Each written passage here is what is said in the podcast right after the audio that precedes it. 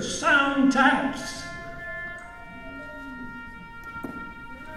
This is Veterans Day, a day to honor and remember those who sacrificed for us and those who continue to pay the ultimate price to defend the freedoms and liberty. This is a day to acknowledge the price that has been paid for the freedoms which we enjoy, a price beyond measure.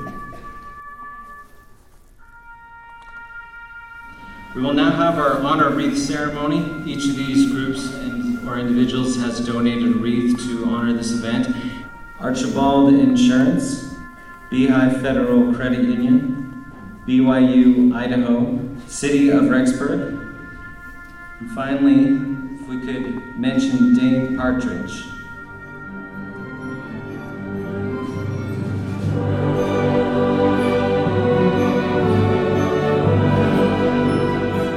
My name is Shanielle Baird. My brother Dane Partridge was mentioned. He recently just passed when he was serving over in Ukraine's Foreign Legion. It's nice that people remember the service that my brother gave. So, um, especially with it being so recent, I mean, as his loved one, I don't want people to forget him and his sacrifice.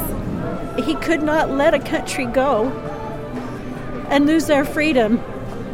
He knew how valuable it was. He served in Iraq and when Ukraine fell under attack, he could not let it go.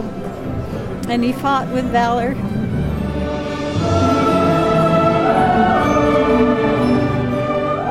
freedoms that we enjoy today are, yes, those which our courageous forefathers fought for and often died to acquire and preserve.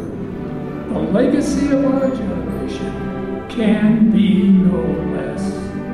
May God bless America and may God bless members of our armed forces. Thank you, ladies and gentlemen.